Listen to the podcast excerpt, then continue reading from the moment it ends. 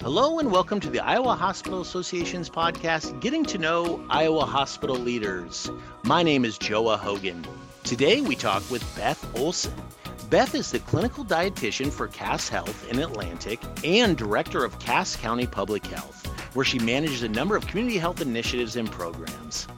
Welcome, Beth, to the podcast. Thanks for being here today. Thanks for having me. Beth, can you tell us about your journey to your current role as Director of Public Health and Clinical Dietitian. So I grew up in a small town called Emerson, Iowa, in southwest Iowa. Pretty rural. I grew up as a farm kid, and my mom's actually a dietitian as well.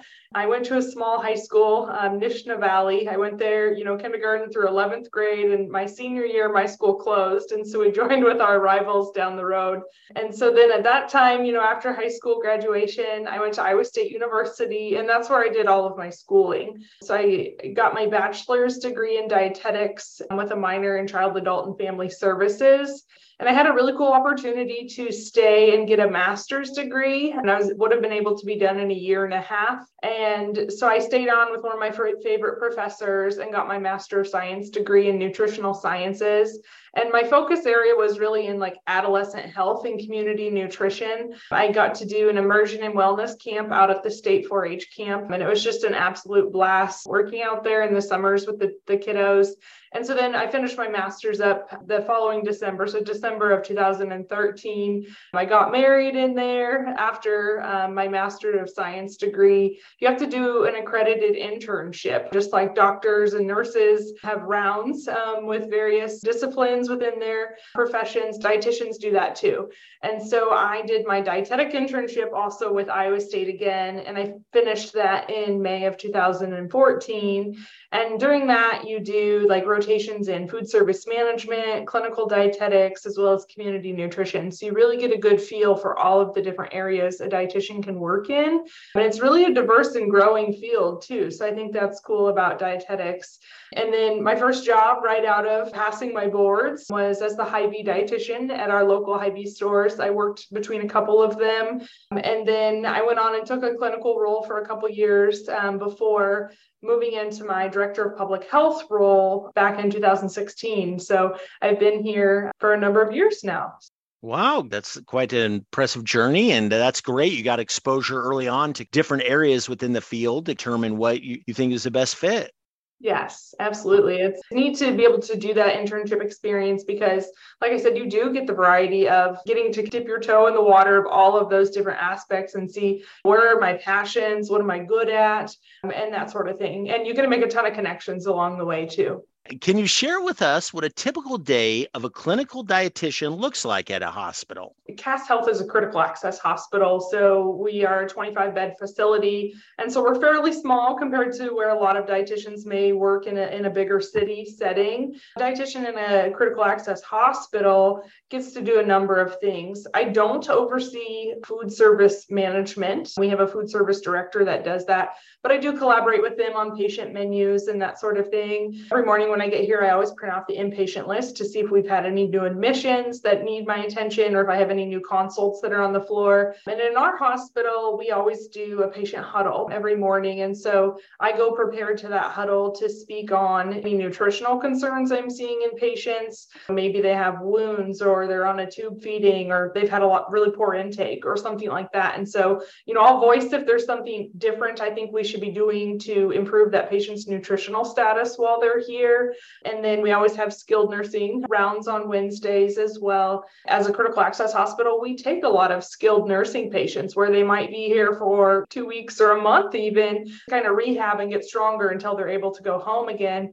And so I follow those patients as well. An acute stay, they're maybe not here very long. And so I don't have a huge impact on their nutrition, but a skilled patient, you know, I might be able to really help their nutritional status if they're here with us for weeks and give them strong enough to, to go back home. And so it's neat playing a role, the interdisciplinary teams to do that. And then I see outpatients as well. So I have a work queue that all of our providers will send referrals to. And so then once insurance is approved, those visits for an outpatient dietitian consult, I prep those consults and schedule those myself and then see those patients on an outpatient setting. And I see a variety of patients. Kind of the other neat thing about a, a rural critical access hospital is you do a little bit of everything. Mostly diabetes, kidney disease, but then also weight loss. I've worked with children, celiac disease, other food allergies or intolerances. You keep all of those kind of skill sets sharp when you get to to work with a diverse group each week. Very impressive. Your other role is the Director of Public Health for Cass County. Can you please share some of your responsibilities, uh, your, some initiatives maybe you work with with the community, and just programs you oversee? And that's actually the role I first came into. So I um, was hired as the director of public health for Cass County back in 2016. I've been now in this clinical dietitian role as well for the last three and a half years or so. Director of public health for the county, I, I really oversee my staff that do all of our public health programming. I have an amazing team of staff here. All of them have been here longer than I have. And so we're, we're a pretty well oiled machine. Everybody knows their strengths and what they, the programs that they do well. And so I have a very independent staff as well, which allows me to also be able to pick up that clinical dietitian role. I oversee a lot of the, all of the grants that we write and public health um, has to write those grants to get funding to do those various programs in our community. And we have programs honestly for all ages and stages of life from parents prenatally until their kiddos go to kindergarten. We have a, an in home visitation program where we go and help make sure those kiddos are meeting developmental milestones, making sure kiddos are up to date on immunizations if they're going to school.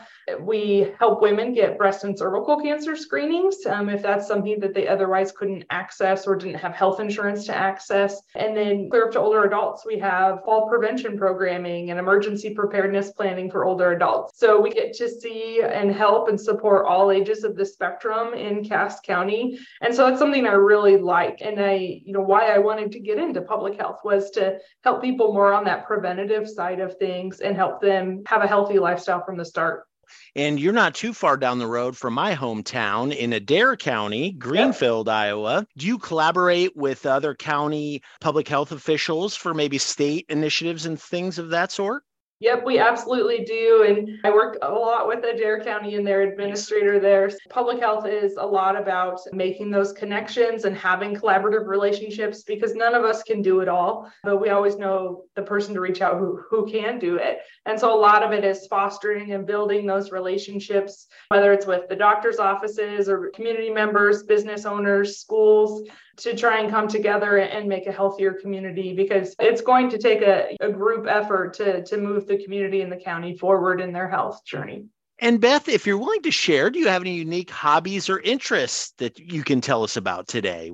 Yeah, so I'm a, I'm a wife and a mom of four little kiddos. I'd say one of our interests in our spare time is going on various bike rides. Something my family does every year is we go to Lanesboro, Minnesota and ride along the Root River Trail. It's just been become a really fun family destination and kind of break for us in the summer. And I like doing other biking kind of trips, or I've got a bike bucket list that I am checking off with my parents as we go to. So we recently just did that BACooN ride on the um, Raccoon River Valley Trail. We've done the Wabash Trace Trail, the T-Bone Trail, and we've got a number of others to check off the list too so when you go on these trails are you like camping and things or is this like you, no. you but you bike like two hotels? I mean it's more than a one day bike trip correct? Yes yeah. So in lanesboro we stay in um, a bed and breakfast. Um, nice. you can certainly camp there. That's not my thing. I enjoy air conditioning and running water. those, those Especially things. after 80 or 90 miles of bike yeah. riding. Absolutely. So I'm a little bit of a diva in that way. No, no, not at all.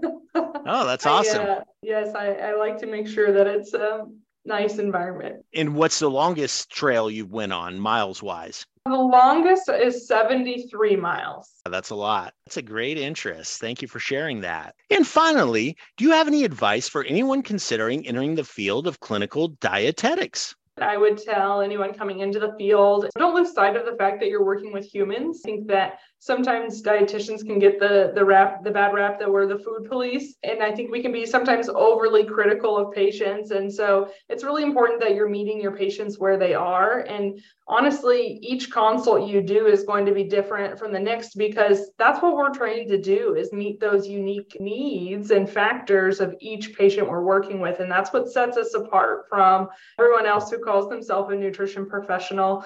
So i would say is not treating your patients like a cookie cutter approach road because we're all different and we all have different needs. And, and I think that's really important for individuals coming into the field to um, acknowledge and realize up front is that, you know, we're working with humans and, and we've, we've got to meet them where they are and be flexible and willing to listen to what their needs and their concerns are if we're going to do a good job and be successful with them in their health journey. Thank you so much. Beth Olsen, clinical dietitian for Cass Health and director of Cass County Public Health, for being on the podcast today.